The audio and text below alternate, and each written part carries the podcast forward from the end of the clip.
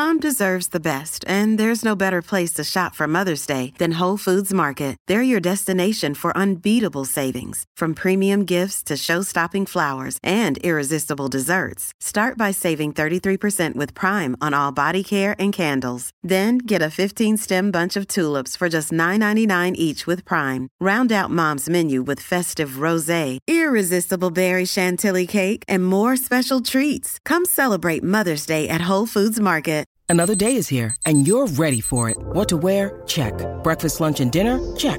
Planning for what's next and how to save for it? That's where Bank of America can help. For your financial to-dos, Bank of America has experts ready to help get you closer to your goals. Get started at one of our local financial centers or 24-7 in our mobile banking app.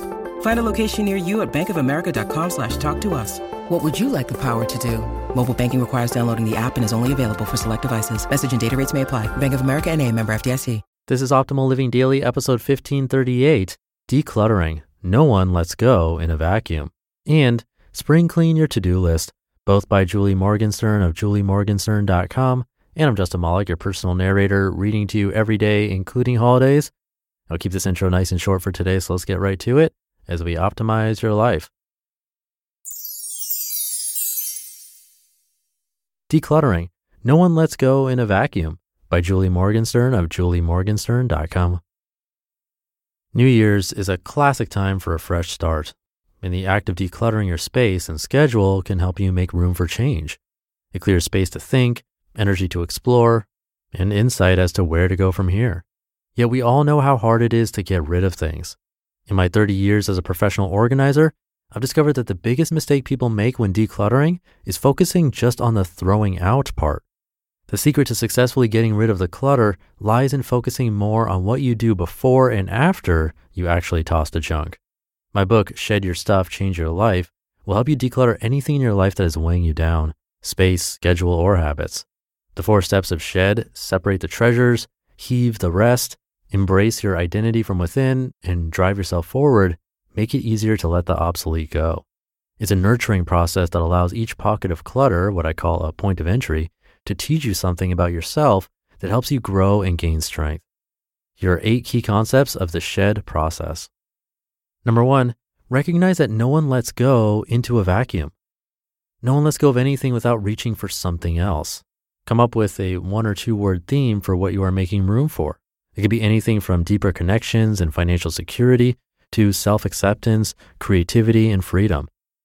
Number two, analyze the role that clutter is playing in your life before releasing it.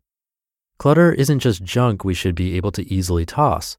Clutter, whether in the form of unworn clothes, untouched piles of paper, or rarely used kitchen gadgets, represents an attachment we are struggling to release. By understanding the role it is playing in your life, you are in a position to find a healthier way to achieve that goal. Number three, declutter one category at a time. Organizing is best done by room, but decluttering is best done by category, like books, clothes, shoes, papers, plastic containers, etc. Once you've made decisions about what is trash versus treasure for the whole category, it's easier to apply that to each pocket of clutter you find around your home. Take inventory of what's weighing you down and decide which category you will tackle first. Number four, plan ahead. Decluttering is very difficult emotional and physical work, so you should never do it in a knee jerk way in the spur of the moment. Plan ahead by at least three days. Choose a day and time when you will be rested and have enough time to focus, a minimum of four hours. Determine in advance precisely where you will send your discards to and arrange in advance who and how they will be removed from your home once you are done, e.g., bulk trash days, charity pickup or drop off, etc. Number five, before tackling any pile, establish your treasure guidelines. Ask, if all this were gone tomorrow, what would I miss? Write that down on a piece of paper and use it to guide what you keep. Number six, handle tough choices with specific questions. When unsure whether to keep something or not, ask yourself, is this the best reminder I have of this person, place, or time of my life?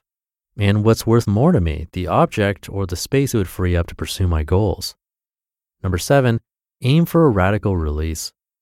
Once you've separated the treasures from trash, get the trash out. Not two items a day, but in one fell swoop to make room for moving forward. You should be able to measure the space gained in pounds, removed 100 pounds of stuff from your house, or inches, removed 50 inches of files, or hours, removed five hours of time wasted on a bad habit. And number eight, be prepared for the wall of panic. As you let go of things, you'll experience a moment or two or three of panic or fear, wondering, who am I without my stuff? What do I do with all this empty space? Hang in there. The wall of panic usually passes within two to three days. Respond not by reaching for what you just tossed or rushing to fill the space with new things, but by embracing your identity from within. Remind yourself that you are who you are regardless of your possessions. With a step by step practical approach, you can create a calm, welcoming environment where you can recharge and ready yourself for the life you want to lead. Spring Clean Your To Do List by Julie Morgenstern of juliemorgenstern.com. You know that feeling when tasks have been sitting on your to do list so long that you deflate just thinking about them? When considering where to focus your urge to purge this spring cleaning season, consider a less obvious place your to do list. There are two ways to get things off your to do list. Number one, delete anything that isn't worth the time invested. Or number two, tackle the important projects you've been procrastinating on. Nothing feels more liberating than catching up on your backlog and starting with a clean slate. Procrastination involves stalling on starting or finishing something out of anxiety rather than logic. Here are four ways to get over the paralysis and spring clean your task list so you feel lighter and free. Number one, define the max mod min. Procrastination is closely related to perfectionism, the paralyzing belief that there are only two ways to do something brilliantly or not at all. For anything that's been stuck on your list, first define three levels of performance for the task. What is the maximum you can do? What is the minimum you can do? And what is the moderate? Then pick the level that seems right for the situation. Number two, choose the best time of day.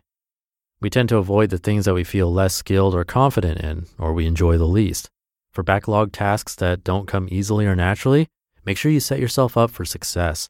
Plan to do things you tend to procrastinate on at your peak energy. Number three, break big projects down.